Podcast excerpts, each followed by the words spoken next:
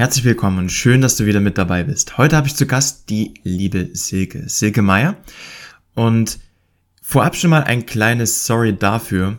Silke klingt super in der Tonqualität. Ich habe leider das falsche Mikrofon angesteckt, weswegen meine Tonqualität nicht ganz so optimal ist, aber trotzdem kommt der Sinn und der Mehrwert, den dir Silke hier mitgibt, ordentlich rüber. Also ganz viel Spaß dabei und schön, dass du wieder mit dabei bist.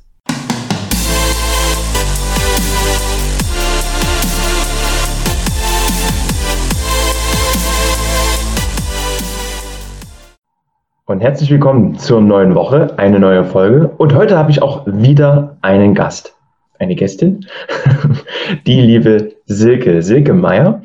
Silke ist Single Coach und zeigt dir, wie du glücklich Single bist und mit diesem Glücklichsein auch den passenden Partner, die passende Partnerin in dein Leben ziehen kannst.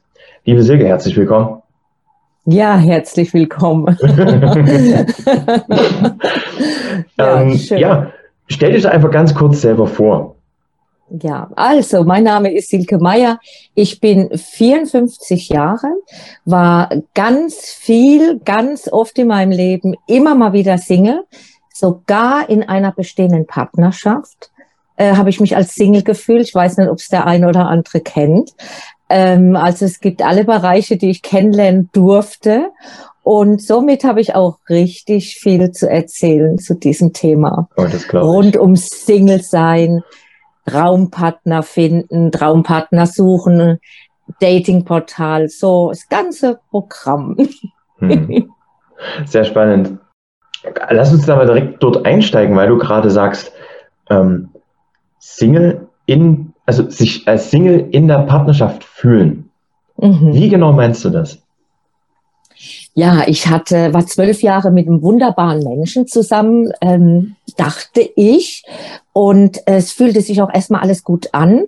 Und jetzt muss man sich das so vorstellen, also hat mir jeden Wunsch äh, von den Augen abgelesen. Ne? Da hat mir alles gemacht. Irgendwann habe ich aber gemerkt, irgendwas, irgendwas fehlt. Und ich kam mir so vor, als ob er mich so auf ein Protest stellt, mir mein Krönchen anzieht, ja, ja. dann aber den Raum verlässt. Okay. Also ähm, er hat alles gemacht, dass ich zufrieden bin im Außen, ja. Und wenn es dann aber ums Miteinander ging, sei es miteinander kochen, miteinander den Garten gestalten, Gespräche, irgendwie war er dann immer müde, nicht anwesend, obwohl er anwesend war, aber irgendwie nicht gesprächsbereit und so weiter und so fort. Also ich habe zwar jeden Wunsch im Außen erfüllt bekommen, aber im Inneren habe ich mich tatsächlich sehr, sehr alleine gefühlt. Ja. Und das ist so eine gute Metapher mit dem Protest, Krönchen ja. an, Raum verlassen und so machen. So stand ich ganz allein auf meinem Protest mit meiner wunderschönen Krone an. Ja. Ja, und jetzt, was machst du damit? Genau, genau. Ja, irgendwas läuft ähm, da nicht so, wie ich es mir gewünscht habe. Nur bis ich da dahinter kam, das ähm, dauert man, weil es ist ja auch immer wieder die Schuldfrage, die sich stellt, mach ich irgendwas verkehrt? Gib ich nicht genug? Bin ich falsch? Stimmt was nicht mit mir? Mhm. Ähm, das sind halt alles auch die Fragen, die ich mir so gestellt habe. Ne? Genau, das ist immer ganz, ganz interessant, so, so diesen Blickwinkel, dass ganz viele, und das kenne ich auch von mir, dass du nicht wirklich so realistisch in die Vogelperspektive mal gehst und mal drauf schaust, sondern wirklich so an dir selbst anfängst zu zweifeln, so dieses, was kann ich besser machen? Was mache ich denn falsch? Liegt es an mir? Woran liegt es denn überhaupt? Was habe ich denn falsch gemacht? Wie war es denn für dich so mit, mit der Kommunikation, konntest du das direkt schon kommunizieren oder hast du das mit dir selbst ausgemacht? Nein, ich wusste ja gar nichts. Hm. Null, gar nichts. Ich bin wie in so einem dunklen Raum rumgetappt, immer noch das Krönchen auf, aber ich habe nichts gesehen, nichts, gar nichts. Ich wusste ja gar nicht, was los war, weil äh, damals hatte ich mich ähm, wenig reflektiert. Ich war auch noch nicht Coach. Ähm, ich habe aber dann in der Phase tatsächlich angefangen, ähm, mich für mich zu interessieren, weil ich gedacht habe, irgendwas läuft da überhaupt nicht so, wie äh, ich mir das vorstelle. Und dann war halt die Frage, wo kommt das her? Wo habe ich das schon mal kennengelernt oder erfahren oder äh, da hatte ich halt auf einmal ganz viele Fragen, die ähm, mir so keiner beantworten konnte. Damals hatte ich auch noch nicht das Bewusstsein, einen Coach zu Rate zu nehmen, weil das war mir alles außerhalb meines Intellekts. Ja, vielleicht, ja. Wie, wie lange ist es her? Das ist jetzt zehn Jahre her. Ja. Zehn Jahre. Okay, also so mit Anfang, Mitte 40 hast du dann angefangen, mal darüber nachzudenken. Genau. Was stimmte nicht und auch mal angefangen, dich selbst zu reflektieren, mal zu hinterfragen. Genau, man reflektiert sich ja immer so ein bisschen, ne? aber so richtig ähm, weiß man ja auch nicht, wie es funktioniert. Ne? Und ähm, ja, und dann habe ich angefangen, äh, meine Coach-Ausbildung zu machen und äh, war dann, bin immer tiefer in das Thema rein, weil es wurde tatsächlich dann auch zum Hobby. Ähm, aber das kam auch schon ein bisschen vorher, weil ähm, mein, in meinem ersten Leben war ich Friseur, also bin zu den Leuten ins Haus gegangen, Friseur auf Rädern gemacht und ich weiß nicht, ob du den Spruch kennst, wenn du ein Problem hast, erzählst deinem Friseur. Ne? Und so und das stand mir wahrscheinlich auf der Stirn und das haben auch ganz äh, viele meiner Kunden in Anspruch genommen. Äh, und trotzdem habe ich immer im Außen, ne? also ich habe immer geholfen, aber mich selbst tatsächlich immer übersehen. Mhm. Das heißt, weil du gerade sagst, du warst Friseur. Du hattest ja damals, das hast du mir erzählt, auch dann so diese Idee mit dem mobilen Friseur, wo du jetzt gerade schon, mhm. schon äh, genau, drauf ja. eingegangen bist. Sagtest, glaube ich, auch, du warst so die erste in der damaligen Zeit, die das gemacht hat? Genau. Ja, das heißt ja, also clever und pfiffig und kreativ. Genau, clever. Also weiß ich nicht, ob das es war gar nicht so ähm, in meinem Kopf, sondern ich habe das geliebt. Ich habe schon meinen Barbies die Haare geschnitten. Ich habe jeder, der nicht schnell rennen konnte, habe ich die Haare geschnitten. Das war, das war mein mein äh, mein Inhalt. Das, ich ich habe das geliebt und da habe ich gesagt, ja, dann mache ich das so. Dann gehe ich ins Haus rein und ja, und das war damals eine witzige Geschichte mit dem Finanzamt, ne? Und äh, da sind mir halt zwei Autos hinterhergefahren und somit äh, wusste ich auch, dass ich die erste damals war, die sowas macht, weil die wussten nicht, wie mich, wie sie mich einzustufen hatten vom, ja, vom Finanzamt hier, keine Ahnung. Ja, und ähm, das hat Spaß gemacht und somit bin ich nicht nur zum Haare schneiden, sondern ich bin ähm, direkt ins private Umfeld von den Kunden rein und somit vielleicht auch ein bisschen in ihr Innerstes rein durch mein empathisches Verhalten, äh, Auftreten, keine Ahnung. Ähm, ich kann das jetzt noch rückblickend so erzählen. Damals war mir das alles überhaupt gar nicht bewusst, ja. Es war einfach aus dem Gefühl, ne? Du hast einfach aus dem Bauch raus wahrscheinlich dann schon die richtigen Dinge gemacht. Du hast es richtig gefühlt, richtig empfunden, konntest es nachvollziehen und daraus schon so die, ja, wie sagt man so, die ein oder anderen Tipps und Tricks damals schon mitgegeben? Oder Ratschläge? Ähm, Ratschläge, Tipps und Tricks nicht, Ratschläge. Mhm. Ähm, aber ich muss dir sagen, das war alles intuitiv. Ja. Das ähm, war überhaupt nichts angelesen, angelernt, antrainiert, null. Und ich habe auch nie wirklich verstanden, warum die mir das alles so anvertraut haben. Damals. Okay. Wann kam denn dann ja. für dich der, der persönliche Umbruch, wo du sagtest, okay, das Haare schneiden und, und mobil unterwegs sein und die Gespräche zu führen, ist, ist super cool, erfüllt mich, habe ich Spaß daran, aber ich möchte noch mehr oder möchte was anderes. Wann, wann kam der Umbruch bei dir? Mhm. Also es war tatsächlich so, dass ich dann verheiratet war, habe zwei Kinder bekommen, habe dann das mit dem Friseur wurde dann immer weniger, weil mhm. ich habe mich den Kindern gewidmet. Und dann kam so äh, die Wende, dass ich gesagt habe, okay, ich möchte ein bisschen mehr draus machen. Ne? Damals war ich noch mit meinem Mann zusammen, habe dann diesen ganzen Coaching-Geschichte gelernt und mir angeeignet, habe es aber tatsächlich noch nicht wirklich verstanden. Ne? Also mm, ich habe Tipps und Tricks weitergegeben, aber ich habe es noch nicht wirklich verstanden. Der eigentliche Punkt meines Umbruchs war äh, nach einer narzisstischen Beziehung. Das war so der Höhepunkt äh, meines Lebens. Und ich hatte schon eine narzisstische Mutter. Und mir war das Thema ähm, nicht fremd anscheinend. Mhm. Und ähm, weil man wird ja irgendwo reingeboren, denkt, so läuft die Welt und ähm, empfindet es nicht als fremd dann. Ne? Und ähm, da habe ich dann aber zu dem Zeitpunkt schon durch meine Ausbildung, durch die Erfahrung, die ich sammeln durfte, ähm, mich ganz, ganz stark reflektiert und gesagt, nein. Also, und dieses Nein ist mir jahrelang schwer gefallen. Oh ja. Nein zu sagen, zu mir zu stehen. Und da habe ich gedacht, okay, irgendwas läuft hier kurz, total schief. Ganz kurz, weil ich glaube, das ist ein sehr, sehr wichtiges Thema, was mir immer wieder begegnet und ich auch aus meiner Vergangenheit kenne, dieses Nein. Kannst du dieses Gefühl beschreiben, warum man nicht Nein sagt? Also was man denkt, wenn man Nein sagt? Also warum ich nicht Nein gesagt genau. habe, war, dass ich natürlich immer gefallen wollte. Jo. ja, ich wollte jedem recht machen, ich wollte jedem gefallen, ähm, ganz besonders meinem Partner, hm. ne, weil wenn man dann äh, Nein gesagt hat, dann hatte ich irgendwie Schuldgefühle. Das ja. kannst du jetzt nicht machen, das kannst du jetzt nicht bringen, äh, äh, du bist zu egoistisch. Ja. Ganz genau. So dieses Bild, was du dadurch im Außen projizierst. Angst abgelehnt zu werden, eventuell allein dazustehen, als egoistisch zu, zu gelten und damit verliere ich vielleicht diesen Mensch oder ich verliere meine Zugehörigkeit oder ich stehe ganz allein da. Das sind so auch Gedanken, die ich von mir kenne, wo ich dann angefangen habe, auch Nein zu sagen und gemerkt habe, es passiert nichts Schlimmes, sondern ich werde sogar noch mehr respektiert, weil ich eine eigene Meinung habe und dazu stehe. Fand ich, fand ich interessant. Das ist sehr schön. Jetzt war es in meinem Fall so, ich hatte zwei heranwachsende ähm, Prinzessinnen zu Hause, ne, die sehr kritisch mit ihrer Mama waren, also nicht nur mit sich selbst, sondern mit ihrer Mama. Und okay. auf einmal haben die gemerkt, ihre Mama funktioniert gar nicht mehr so, wie sie all die Jahre funktioniert hat. Und sie sagt, nein, geht schon mal gar nicht. Also nicht nur der Partner, sondern auch, wie gesagt, äh, das Arbeitsumfeld, der engere Kreis, also Familie, die Kinder.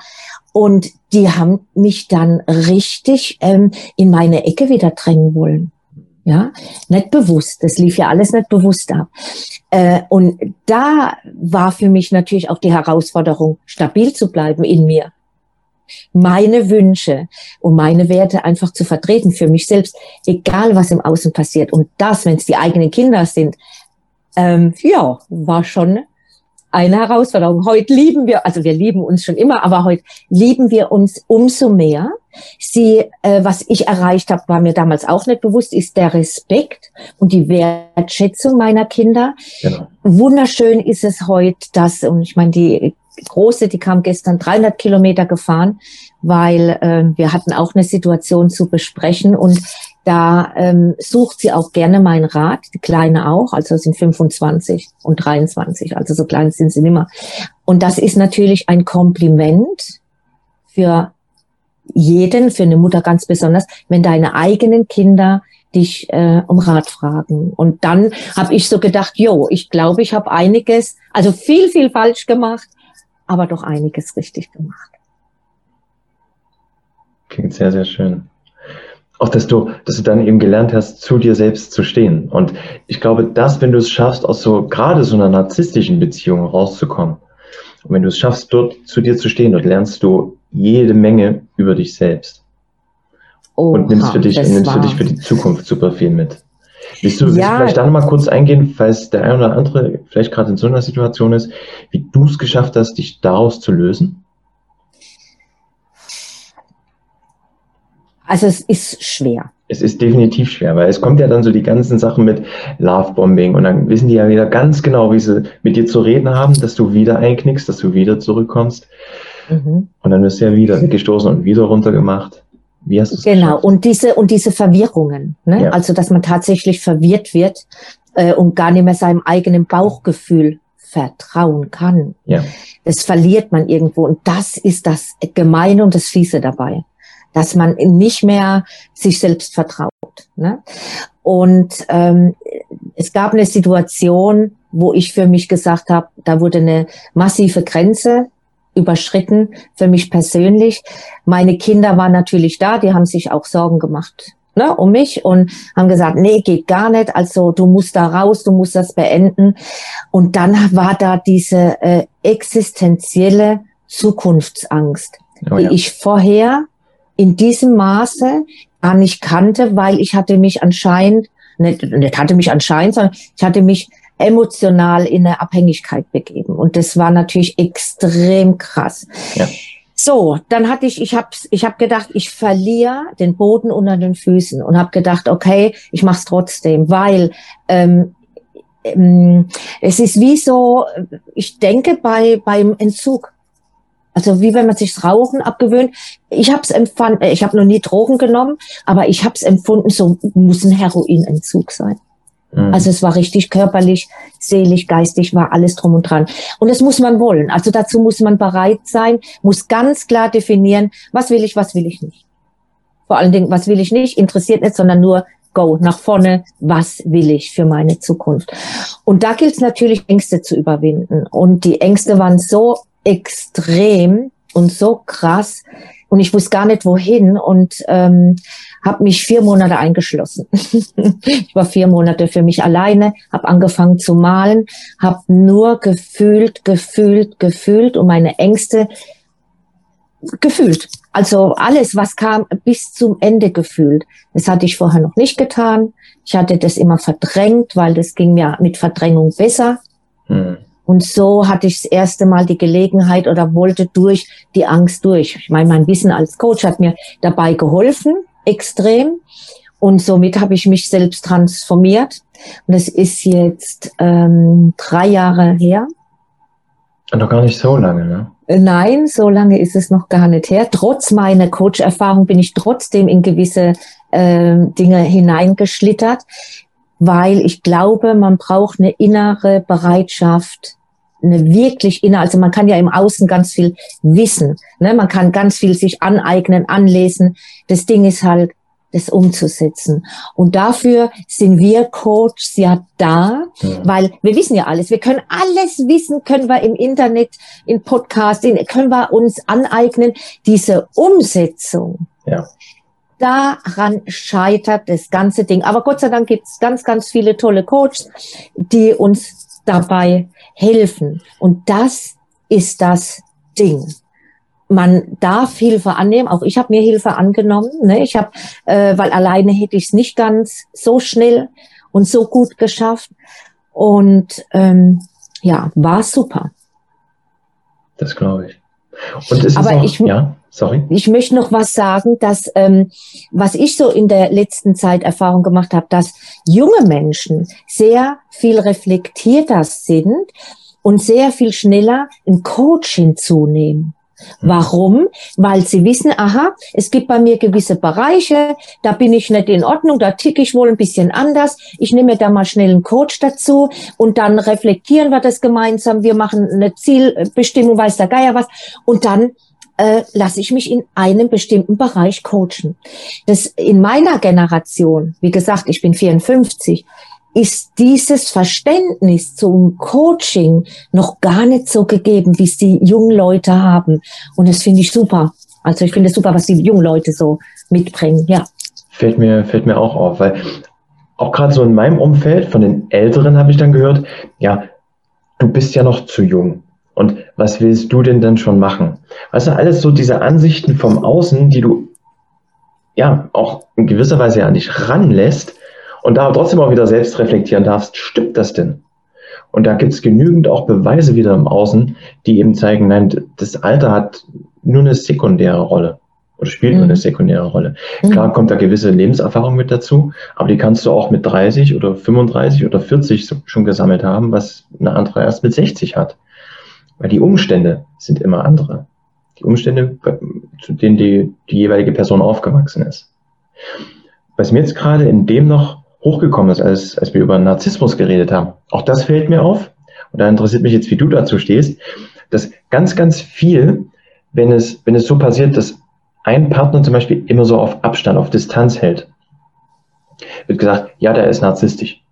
Das Narzissmus gerade so als Sammel- und Allgemeinbegriff für Beziehungen auf Distanz und eigene Unsicherheit und damit den Partner vielleicht auch ein bisschen ja, auf, auf Distanz und Kleinhalten geführt wird, wird sofort der Stempel ist ein Narzisst draufgedrückt.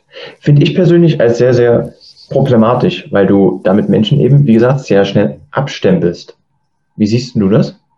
Hm, ich sehe das genauso. Also Narzisst, das ist so ein ganz modernes Wort geworden. Ja. Und wenn man überlegt, in uns steckt in jedem ein Narzisst. Facebook ist narzisstisch, Instagram ist narzisstisch, da geht es um die eigene Person. Ähm, das ist alles ein gesunder Narzissmus, der darf natürlich sein. Ne? Ähm, wo es dann natürlich schwierig ist, sind diese Verwirrungen, wenn die, wenn ein Partner bewusst Dinge tut, die dir nicht tu gut tun, du es aber trotzdem aus Unsicherheit oder aus Verlustängste zulässt. Ja. Und wenn wir jetzt mal ganz ehrlich zu uns selbst sind, jeder, der in einer wirklich narzisstischen Beziehung ist, spürt, dass da kolossal was komplett daneben geht. Nicht gleich am Anfang. Ne? Am Anfang wird man ja erstmal gepusht und lovebombt und gehypt und auf einmal kehrt sich das Blatt und dann wird man nur noch fallen gelassen, wie eine heiße Kartoffel. Mhm. Und ähm, wenn wir ehrlich zu uns selbst sind, und da muss man, glaube ich, noch gar nicht mal so reflektiert, reflektiert sein, sondern ehrlich auf sein Gefühl schaut. Tut mir das gut, tut mir es nicht gut. Dann weiß jeder, oha, da läuft was komplett falsch.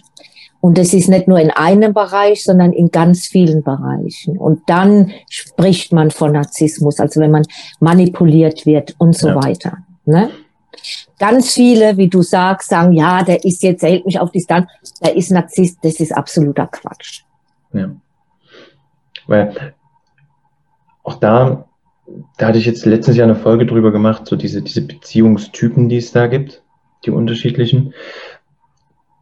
Weil damit, wie gesagt, du stempelst den ab, lässt ihn vielleicht auch fallen und versagst dir damit selber die Möglichkeit, vielleicht gezielt auf den einzugehen und trotzdem mit dem Partner zusammen eine glückliche Zukunft dir aufzubauen, nur weil du sagst oder auf andere hörst und sagst, okay, nee, der ist Narzisst.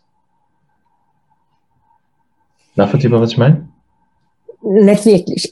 Okay. nee, weiß ich jetzt nicht. Ähm, wenn, du, wenn du jetzt ein Partner bist und wirst eben auf Distanz gehalten, es werden keine Machtspielchen gemacht, sondern es werden einfach nur auf Distanz gehalten, weil der andere Partner wiederum ähm, ja eben seine Freiheit möchte, seine Unabhängigkeit möchte und vielleicht auch mhm. sogar Angst vor Nähe hat. Mhm. Du das allerdings interpretierst als, das ist eben der Narzisst, obwohl du einfach Ach nur so. ein Stückchen anders auf den eingehen müsstest, dass er vielleicht auch dieses Gefühl hat von, okay, ich bin da wirklich sicher und ich brauche meine Freiheit und Unabhängigkeit nicht aufgeben, sondern wir kriegen das auch gemeinsam hin. Mhm. Weißt du? Mhm. Ja, also wenn ein Partner Abstand nimmt, ne, immer mal wieder Abstand nimmt, dann hat es ja auch was mit Beziehungsängste zu tun oder so ja. verbindlich Beziehungen aufbauen zu können. Ist ja auch nochmal ein anderes Thema. Ähm, aber das stimmt, ich kann, ähm, deswegen sage ich, du werde du dein eigener Traumpartner. Ne? Ja. Verbring Zeit mit dir. Naja, lieb dich selbst, das ist immer so ein Spruch oder ein Satz ähm, wo ich ist schwer. Also ist schwer, wirklich sich selbst zu lieben. Also wenn ich sage, na ja, ich finde mich okay und ich sehe ganz einigermaßen aus und alles klar, kann ich mitleben, dann reicht das schon. Es reicht schon, wenn man da hinkommt. Man muss sich jetzt nicht selbst abgöttisch lieben. Aber wenn man gerne mit sich selbst Zeit verbringt, wenn man Hobbys hat, wenn man Freunde hat, ähm, wenn man ähm, Wut lebt, Ängste lebt, Liebe lebt, ne, ähm, dann, dann ist man, glaube ich, bereit für vieles. Dann kann man auch Krisensituationen aushalten. Dann kann man Verbindlichkeit herstellen, Vertrauen herstellen, weil bei da fängt's ja schon an. Und jetzt sind wir mal ganz ehrlich, wenn sich ein Partner oder wenn sich zwei Menschen begegnen, beide haben ein Instagram oder ein Facebook Profil. Da fängt's ja schon mal an der liked Bilder von der und die liked Bilder von dem. Und ähm, wie stelle ich denn überhaupt Vertrauen her? Ja, aber wenn die davon liked, ah, ich weiß nicht, dann lasse ich mich vielleicht gar nicht mehr auf die Person ein und so weiter und so fort. Das beginnt also schon ganz am Anfang. Und ich sage immer, reden miteinander und ähm, mit dem Vertrauen aufbauen ist auch noch so eine Sache. Ich wusste früher nie, ja, wie, wie baue ich denn Vertrauen auf? Aber ich denke, Vertrauen beginnt bei sich selbst. Wenn ich mir selbst vertrauen kann, in allem, was ich mache und dahinter stehe, dann kann ich auch erst jemand anderem vertrauen. Und ähm, ja, und dazu gehört halt auch mit dem Partner viel reden über Instagram, über Facebook reden, ein bisschen offener zu sein, sichtbarer oder sich durchsichtiger, durchlässiger zu machen, den Partner mit ins Boot zu nehmen. So kann man zum Beispiel dann auch Vertrauen aufbauen. Hm. Sehr, sehr schön. Würdest du sagen, es gibt aus deiner Vergangenheit so ein bestimmtes Ereignis, wodurch du bis heute die nötige Power ziehst, einfach das zu machen, was dir den Antrieb gibt, das zu machen, was du heute tust? Ja, klar. Ich meine, bin 54 und ich weiß nicht, wann man anfängt mit Liebeleien und habe ganz viel erlebt und habe äh, im Nachhinein gesehen, finde ich schade, dass ich so lange gebraucht habe, um jetzt erst meinen Traumpartner anzu anzuziehen. Jetzt erst. Ich hätte das schon, wenn ich vieles kapiert hätte, viel früher haben können. Also ich hätte nicht die Zeit so verschwenden, was heißt verschwenden, ne? Aber ich hätte kürzer halten können. Meine ähm, Entwicklung, meine Persönlichkeitsentwicklung hätte schneller gehen können. Und das ist auch so ein Grund, warum ich ähm, Menschen mit äh, mitgeben will, dass auch wenn man hm, wenn man an Dinge glaubt, ne, also ich habe an vieles früher nicht geglaubt und habe auf einmal angefangen, an spezielle Dinge zu glauben. Und die haben sich alle, alle verwirklicht. Und jetzt werde ich, jetzt gehe ich mal ein bisschen zu Gott. Der Gott sagt ja auch, der Glaube versetzt Berge. Und tatsächlich wollte Nonne werden und ich habe mit zwölf Jahren diesen Satz Nee, ich habe den nicht verstanden. Der Glaube versetzt Berge. Und es war, ich habe das eins zu eins genommen. Ich habe nicht verstanden, dass es eine Metapher ist. Und dieser Satz hat mich über all die Jahre begleitet. Und ich habe gemerkt, dass wenn ich nicht daran glaube, meinen Traumpartner zu begegnen, wenn ich nicht daran glaube, glücklicher Single zu sein, wenn ich nicht glaube, Erfolg im Beruf zu haben, dann passiert's auch nicht. Und das ist das, was ich ähm, schon in jungen Jahren, ich habe Erfolg gehabt ähm, als äh, Friseur auf Rädern, ich habe Erfolg äh, vorher in meinem ersten Coaching-Bereich, also mit Traumata und Ängste. Ich habe jetzt Erfolg im Single-Coaching. Ich habe meinen Traumpartner gefunden. Also er ist mir begegnet. Ich habe bin selbst meine Traumpartnerin geworden und habe an all das geglaubt. Hm. Und ja, das möchte ich vermitteln, das möchte ich mit auf den Weg geben und das ist ganz wichtig. Sehr, sehr schön. Finde ich sogar eigentlich ein sehr, sehr schönes Abschlusswort. Klang sehr schön. Möchtest du vielleicht noch was mitgeben? Einen letzten Punkt. Ein Tipp? Ähm, ja, einen kleinen Tipp. Ähm, halt deine Ziele groß hm. und glaub daran. Aber Vorsicht, tu nicht nur so, als ob du glaubst. Glaub wirklich. Und dann kann nichts schiefgehen. Sehr cool. Danke für diesen schönen Abschlusssatz. Silke, dann machen wir hier den Punkt. Danke für die ganzen Ausführungen, den Einblick auch in dein Leben und deine Arbeit. Mhm. Und ich hoffe, dir da draußen ist wieder das ein oder andere Aha-Momentchen gekommen und du kannst wieder was für dich mitnehmen. Mach dir eine schöne Woche und bis nächste Woche. Tschüss.